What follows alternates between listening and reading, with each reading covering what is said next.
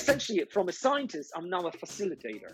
I'm a facilitator. I'm, I'm, I'm listening to needs and I'm facilitating the projects by serving R&D guys, serving software guys, talking to the marketing guy, talking to the guys doing branding. You know, you you, you switched into becoming a facilitator from being a guy who had the, the idea. And you know what? Honestly, I really like that. Hi everyone, it's Marissa Bryan here, back with another episode of Scaling So Far. Um, and uh, kind of continuing in the theme of amazing science and how amazing science is uh, changing our world at the moment. Um, I'm really excited today to be chatting with Kamil Tamiola, CEO and founder of biotech company called Peptone. It is the protein intelligence company. We'll be hearing a bit more from uh, from Kamil exactly about what all of that means in a moment. And trust me, I am super excited to find out about this as well, because um, it's something that I've only been hearing just little snippets about, and I think we're going to get some serious knowledge bombs dropped on us today. So I'm looking forward to that. But first, Kamil, welcome. How's it all going? Uh, thank you so much. I mean, I'm Peachy, and these are really busy days. As you said, science is back. Science is back big time with Biden, with restoring, you know, belief in the science. So people in the scientific domain, not just in pharma, have hence, you know, plenty, plenty of work actually to to catch up. Mm-hmm. So, I think it's. I'm actually going to potentially even get a tattoo made of that. Science is back. I think it's so great that you know we're we're moving beyond the uh, the age of uh, media and speculation and into a fact based truth, and and certainly that's something that I'm very passionate about as well. So I am excited to be talking to you about this. Um, and tell me, Kamil, tell us a bit about yourself, your story, how, where you were, and, and where you are now. Um, absolutely. Um, I'm a physicist. I, I, I'm not an AI expert by no means. I've started by studying molecules, proteins, which actually don't have a structure. So you might have heard about deep mm. fold, uh, AlphaFold, and deep DeepMind, the fact they were working protein folding. I mean, I've been working in protein unfolding. So studying the molecules which actually do not fit into what folding is.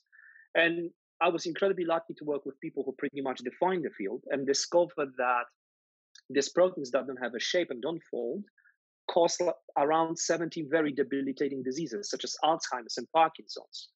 Mm. And um, I was incredibly lucky to to to witness firsthand a lot of this work being um, unfolding in front of my eyes, or, or you know having firsthand access to the data, also research papers about this.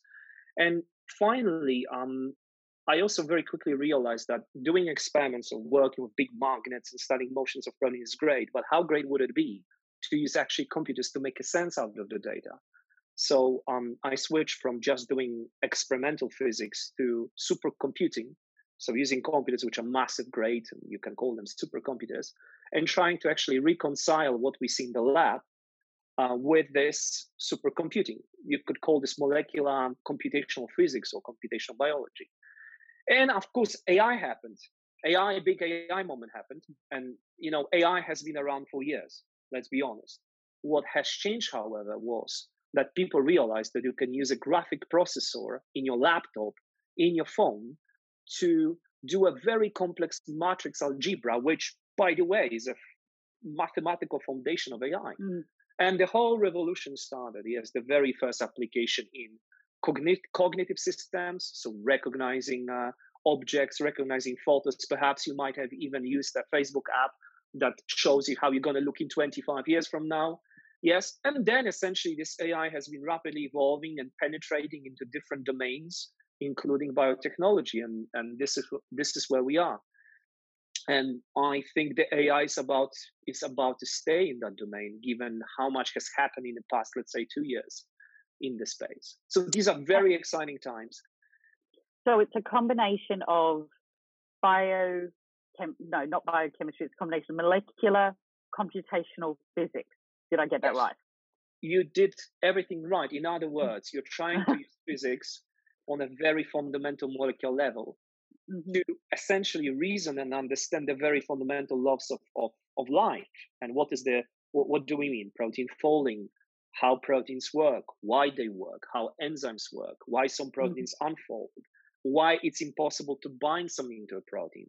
Why is it difficult to make to make a protein sometimes in the first place, such as antibody? Yes, um, mm. and and you know, as as it is said in a, in a, in a, in general in science, as ex ovo omnia, everything has a beginning from an egg, meaning that everything has a beginning, and the beginning is actually fundamental physics.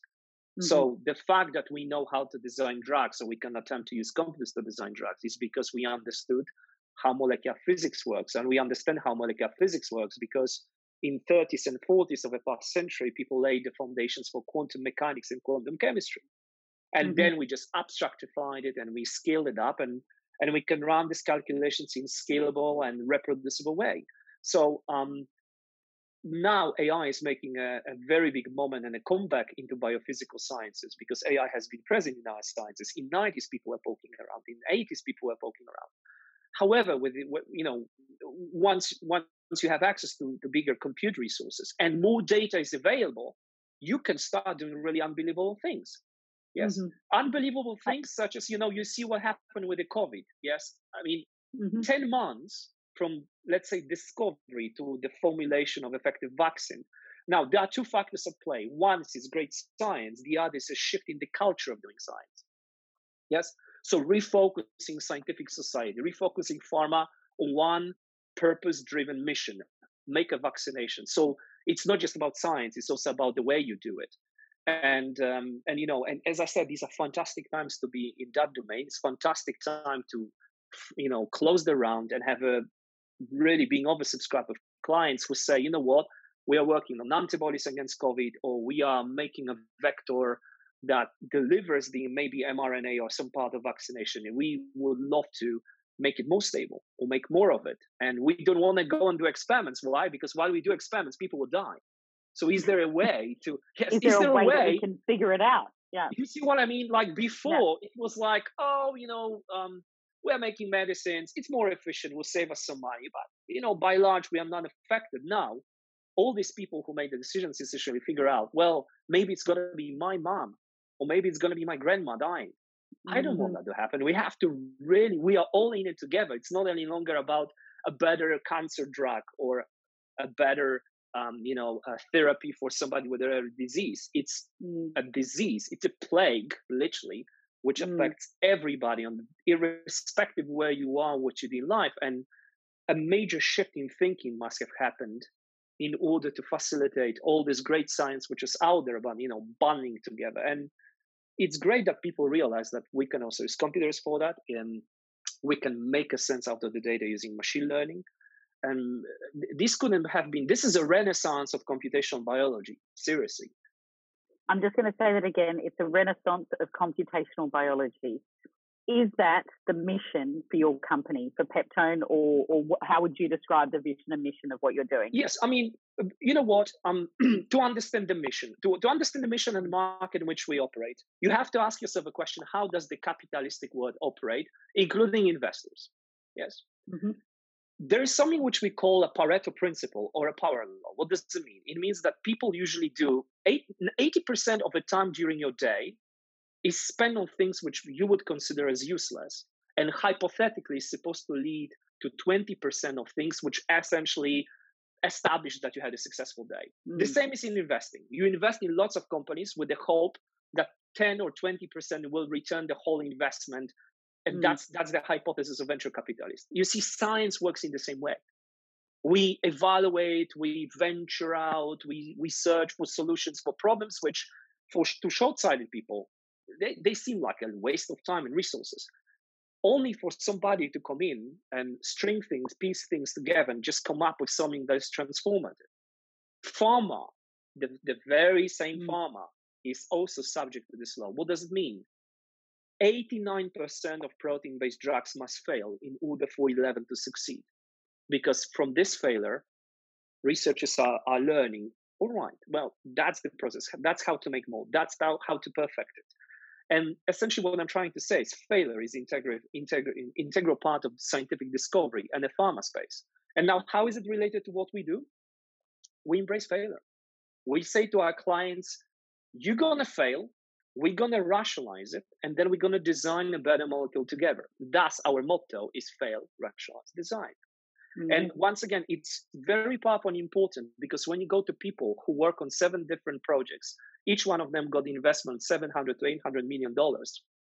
The pressure the scientists are under to deliver is tremendous. You coming to them and telling them, you're gonna fail, but that's okay. That's normal. Like that's exactly how great, great science is done. You have to fail. Our role is to make a sense out of it. So next week when you go, your chance that you're gonna fail is mitigated or is lower. Mm-hmm. Why? Because now we understand why. So why would you go to the lab and make the same mistake twice when computer can tell you, buddy, there is anomaly, and you have to avoid anomaly. And of course, the more you fail, the better the system becomes at predicting, you know what? There's an anomaly in your molecule. And what mm. if, what if the molecule which you are set to make would never work? Because it's just physics, because you had the wrong hypothesis. What would you do and say then?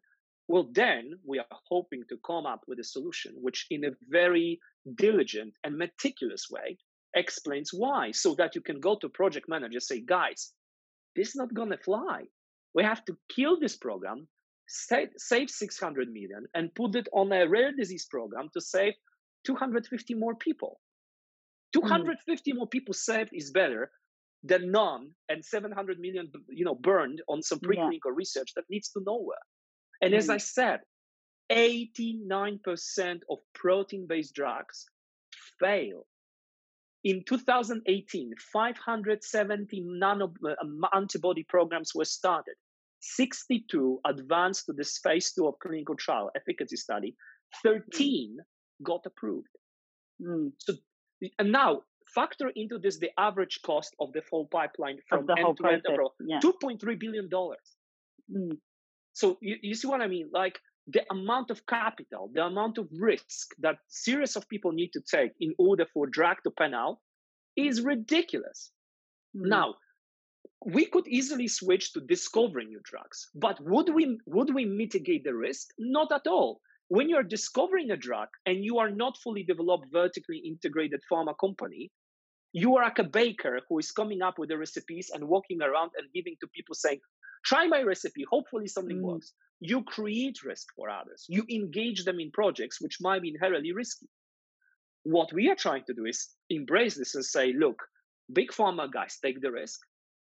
Small pharma guys have a R&D and great ideas, but they do create a risk. There must be somebody in between that facilitates the conversation and tries to use mathematics, statistical, physics to actually manage and compute the risk. And at the end of the day, really, I can slap AI machine learning, physics, and whatever, molecular dynamics. At the end of the day, that's the gist of what we do. We are hoping that with AI and also computational physics, we can predict certain things and thus compute a risk profile for our clients and risk profile that will be factoring the decision process whether something should advance or something actually holds no promise in moving in the pipeline. And at the end of the day, that's really what we do.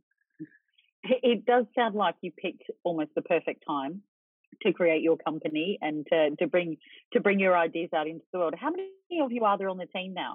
So right now we have a seven seven people, but I can tell you that we have closed the round on the seventh of November, and mm-hmm. essentially we already showed we have not enough people anymore, given the how many clients came in with the requests or interests or POCs, and essentially we literally gonna be we are in a desperate need to scale the team mm. um, and scale in a very different capacities uh, hardcore science operations project management um, and you know we are in the process of figuring out and it's not trivial it's mm. really not trivial and to hire right people to people who will also the team that will resonate with stakeholders and investors we have or future investors you know that's and this is my first big company i'm building. I had a photo and multimedia business before but nothing compared to the to um, importance and mm-hmm. palette of clients and financial responsibility i have right now. And i can tell you like this is it's fascinating to see how team works and it's fascinating that you you know uh, you are essentially from a scientist i'm now a facilitator. I'm a facilitator. I'm i'm i'm listening to needs and I'm facilitating the projects by serving R&D guys, serving software guys, talking to the marketing guy, talking to the guys doing branding. You know, you you, you switched into becoming a facilitator from being a guy who had uh, the, the idea. And you know what? Honestly, I really like that. It's that really famous like phrase that they say about hire great people and then get out of the way and let them let them do what they do. Absol- you know, Absol- yeah. absolutely. I could not. I could. I could not mm. agree more. The famous. The, also, the, so many quotes. Actually, Steve Jobs mm. punched so many quotes. Not to be cliche, mm. but he was absolutely right. Why would you hire a guy who's inferior? Mm. And other thing is, I'm doing science with with our team, and to keep the people motivated, it's not just about financial rewards it's about doing something fascinating because all of these guys with PhDs, they're you know mm-hmm. high level, very highly functional kind of scientists. They don't want to leave. They leave academia. They know they take a risk on their career, but they still want to do great science. So you need to keep things exciting, and you're not going to keep things exciting by pretending you know better from a guy who you know spent 10 years digging into something and you pretend yeah i know it better oh yeah i know what you're talking about. yes it just doesn't work that way. You have to you have to put your ego aside and say you know what? Crap like what do you need to to to succeed? Like whatever you need whatever is in our in our budget you know let's make that happen. Let's just make sure it lines up with our development roadmap for sure but you know mm. if you have an idea on your own um pursue it. Just you know, you want to publish something, let's, let's have a go. Absolutely. So you just mentioned before, obviously, that you closed the round um, late last year. Um, you've got your 2.5 million in seed capital from Hoxton Ventures, Founders Factory, and DRX Capital. So, firstly, congratulations. Thank like you. I said, I think I think you must have the the foretelling capabilities of Nostradamus to know that this was the exact perfect moment to launch this kind of adventure in in the in the scheme of the world. But you probably didn't have foretelling skills. There was probably big data behind it that had been processed to figure out that this was going to be the right moment to do it. But tell us of the of that seed round of that 2.5 million, what portion of that do you intend to put towards growing your team? Um, 78%. I can give mm-hmm. you exact number. I mean, company. I, I com- suspected you would. yeah, yeah. companies, companies like us. Let me be very clear. We spend a little bit of, quite a little bit of money on the supercomputer center in Iceland. Mm-hmm. Um, we made the ethical decision to compute in a center where that is zero carbon footprint, which is mm-hmm. runs on complete renewable renewables, and also cooling is um, you know air cooling and smart air conditioning. That's one thing. It's a commitment to society, commitment to environment, and also our clients who also have a very certain zero emission goals, mm-hmm. um, and with whom we collaborate and respect. But 78% is it's, it's, it's human capital, and it, that's the best part of doing what I do: just hiring great people and seeing them grow, seeing them solving a problem that will save human lives. You know, at the end of the day, it's for better patient outcomes. Science is great, money can be great, but when you can say we were we were a tiny, tiny piece of a big clinical program, and look at it, it succeeded, and people mm. will get treatments. Every time you're gonna go to a pharma store and somebody will ask for this drug, it's it's piece of you and your knowledge in it, you know, and it's incredibly rewarding. And we constantly talk about this, really. Mm. And, and you can't, you don't have to motivate people. So scaling the team, that's that's an obstacle. That's something really non-trivial but also mm-hmm. something that incredibly exciting, rewarding when you see that a group of individuals who never met each other suddenly starts working like a like a symphony, like a mm. really rare written piece, and mm. and actually delivering incredible value. Um, it's the most rewarding. It's the most rewarding. Really, I mean, I play a lot piano when it's like playing Bach. Mm. You have he written everything in a it's a contrapunctual music meaning that left hand plays something and suddenly right hand kicks in and you would say oh my god who writes music like this just to make a perfect harmony you mm-hmm. didn't anticipate it you didn't expect it yet but the harmony will be overwhelming although the mm-hmm. things seem to be in a complete dissonance and are shifted and that's exactly what is the best about building a right well functioning teams. At the beginning things are kind of funky. You pick people like a little nuggets of gold and suddenly you have this like really organism which is fine-tuned and self-adjusting. And i think that's that's honestly that's the most rewarding part of my work.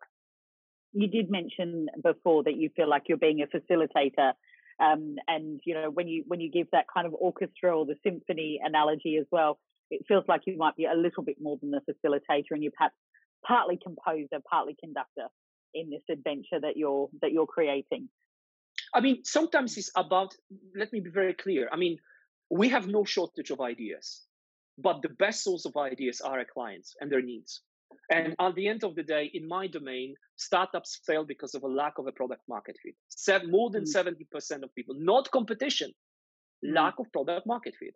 What does it mean? There's nobody who has actually interest in buying things from you or, or licensing. Mm. What does it mean? You have to listen to the clients. In our space, by definition, my business is very secretive. You need to build trust. So before before you land your rounds, before you get the money in the bank, you build the trust with the clients. You do proof of concepts, you meet them for conferences, and it's the same with the team. I brought some of the people from my team to the very first commercial contract, mm. and I said, "You, I want the stakeholder, the big pharma company that is going to take the risk to see all of you that are going to be handling the data." That's my commitment to them and the quality. Mm. and, and I explained these people going to handle your data. You're paying for their time and their expertise solving your problem. It's not computer software that is doing that. These guys, computer software come later. First of all, it's a human expertise in that room. And that's what you are. That's this project is not a single thing. This is your mm. investment in these people, in this talent. And it worked.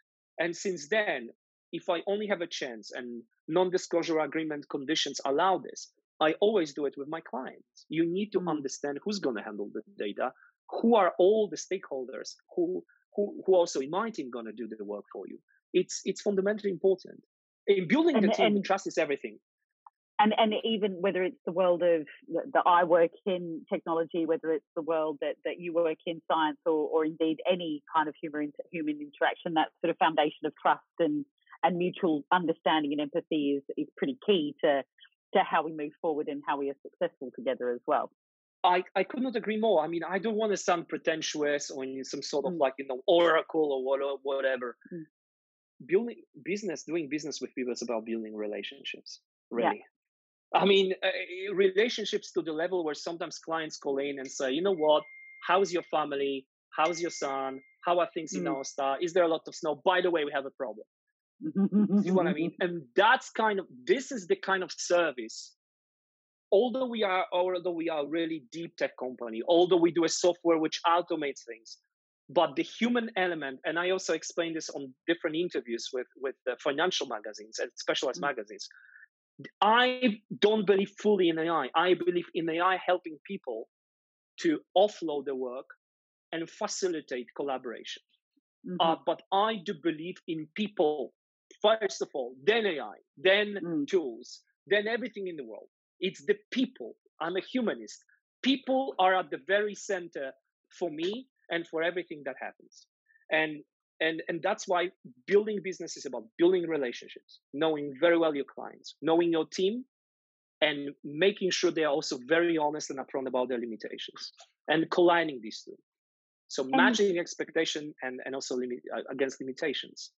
I'm going to ask you a slightly controversial question that you may, you are welcome to fundamentally shut me down, disagree with me, and tell me to mind my own business. But in the world of science, from my experience and, and full disclosure, my fiance actually works in this space as well. So it's something I know a little bit about. That um, uh, it, there, there can be, due to perhaps privilege playing a part in um, what access people have to education and what access people have to academia and, and opportunity, there perhaps is a little bit um, uh, less maybe diversity or, or, different kinds of folks, um, you know, joining in the conversation than there might be in other parts of the business world or, or the technology world.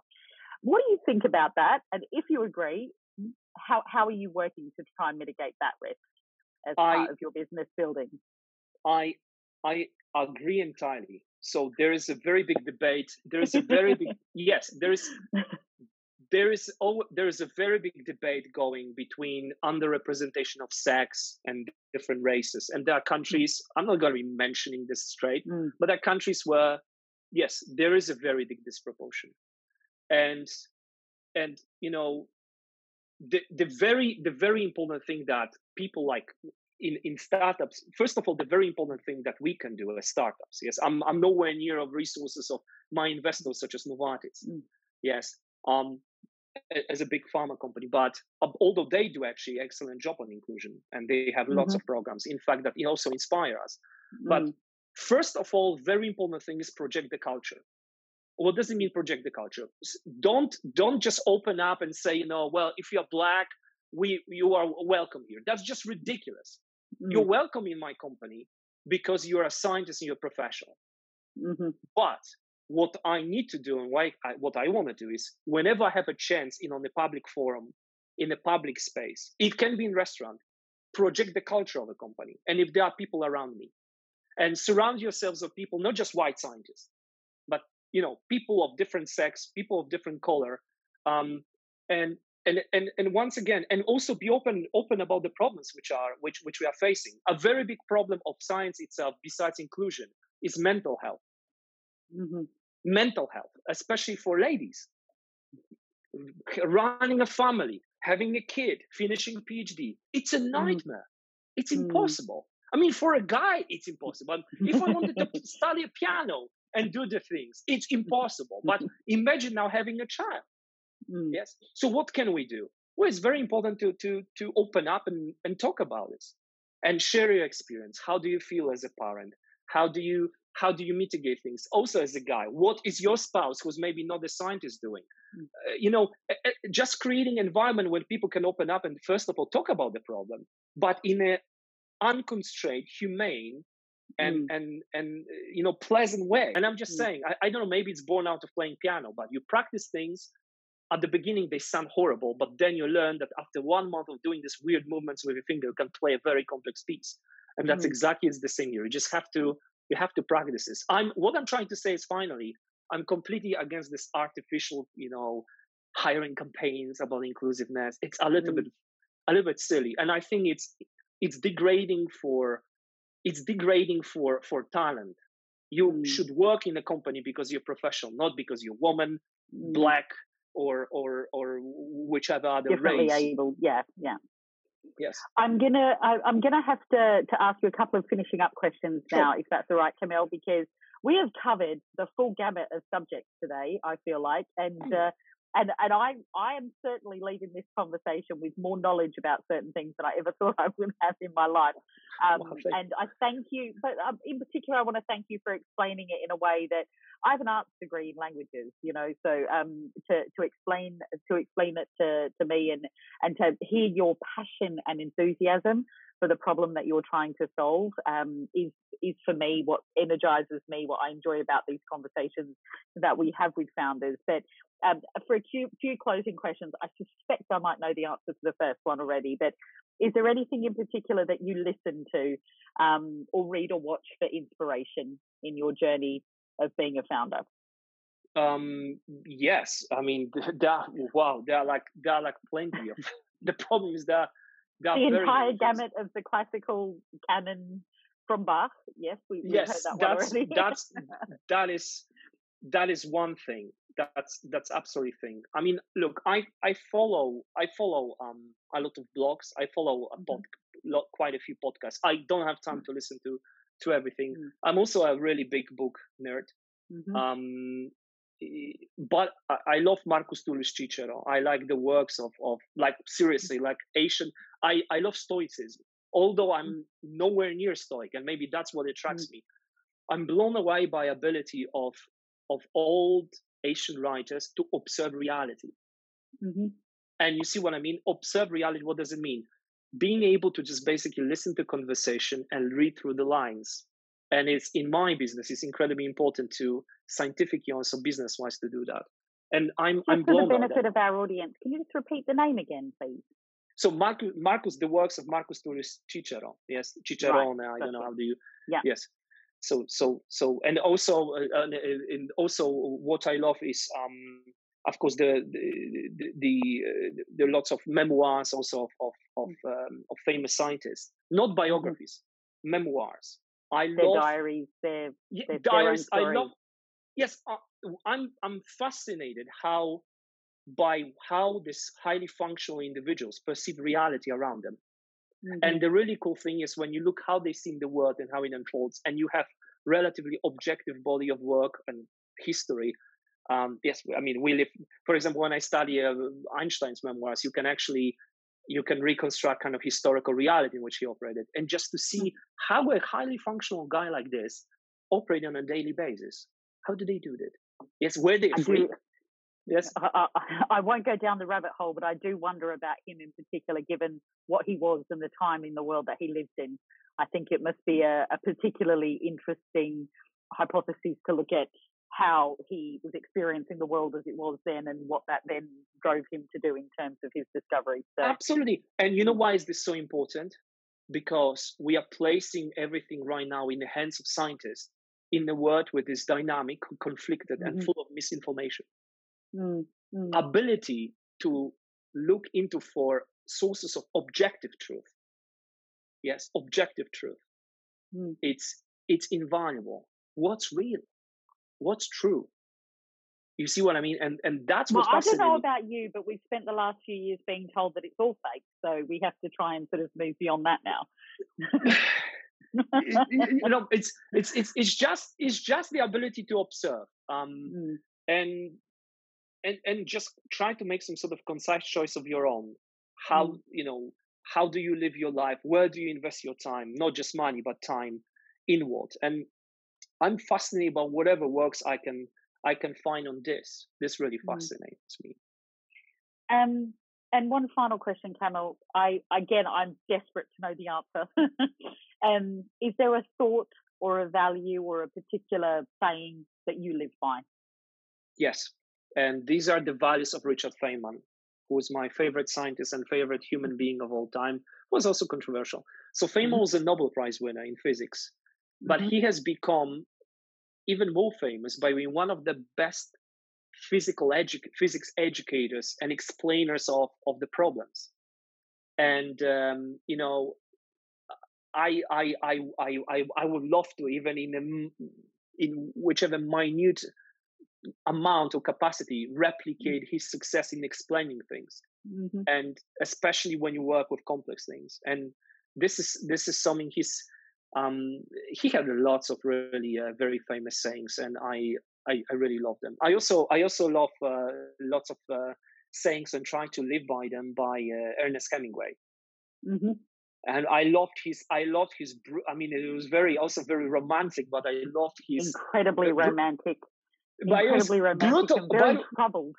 he was but, yes, but but Hemingway was the guy who whatever he said he did. So when he mm-hmm. there was a when in the, in Paris when he stumbled in a bar, mm. and there is a guy talking about some personal problems, and he's drunk, and he says, "You know what? Have you ever killed a lion?" And the guy's like, I mean, I did many times. Look, like left me a scar. you see what I mean? Out of random, but he was the guy who said these things. You would say, You lost your mind. What are you talking about? He actually did it. You see what I mean? And I, I love this about it. He's dramatic. He says these things, but he did them. He lived mm. through it. Like all that is there to writing is just you, you just sit and bleed. Mm-hmm. You see what I mean? Just describing. I have his heard that one of his before as there, well. Yeah. There is nothing better. There's no better companion than a book. You see what I mean? Mm. It's it's I, I really fascinating. They are very dramatic, but also very mm. true, and I really like that. And as I said, the study of character he, himself mm. um, is fascinating because he actually did it. He was not just bragging; he did the things, mm-hmm. and it's. I think that when you did things, then you have a right to brag. Yes, mm-hmm. not vice versa. And, mm. and that's what I what, what I'm really fascinated by. I mean, it's quite conflicting, but, but uh, I, I, mean, really in, the, in the short time that we've been speaking to each other, Kamil, I've got the impression that you are very much someone who feels or doesn't feel about certain things. It's, it's kind of a you have a, a very passionate approach to, to, the way that you see the world and the way that you approach problems, and and that is certainly something that I adore in human, humanity. Um, when people are like that and they, um, you know, they're, they're so enthusiastic, even if it's a part of the world that I, I don't know much about. Um, it's just so interesting and and um, and unique to hear your perspective. Um, so for that, I want to thank you. Um, for the time Thank today. much. And in particular, I want to thank you for sharing the story of Peptone, which is genuinely fascinating to me anyway, but in this particular time that we're living in, especially fascinating and um, and, and inspirational to, without wanting to sound trite. So I wish you and your team fundamentally the most enormous luck um, and growth and success in what you're trying to do. And I've no doubt that at some point in my own future, um, I'll be touched in some way by the work that you and your team are doing. So thank, Thank you very much. And Thank you I've so no much. doubt that we'll chat again soon. Take care. That was fantastic. Thank you so much. Take care and stay safe out there.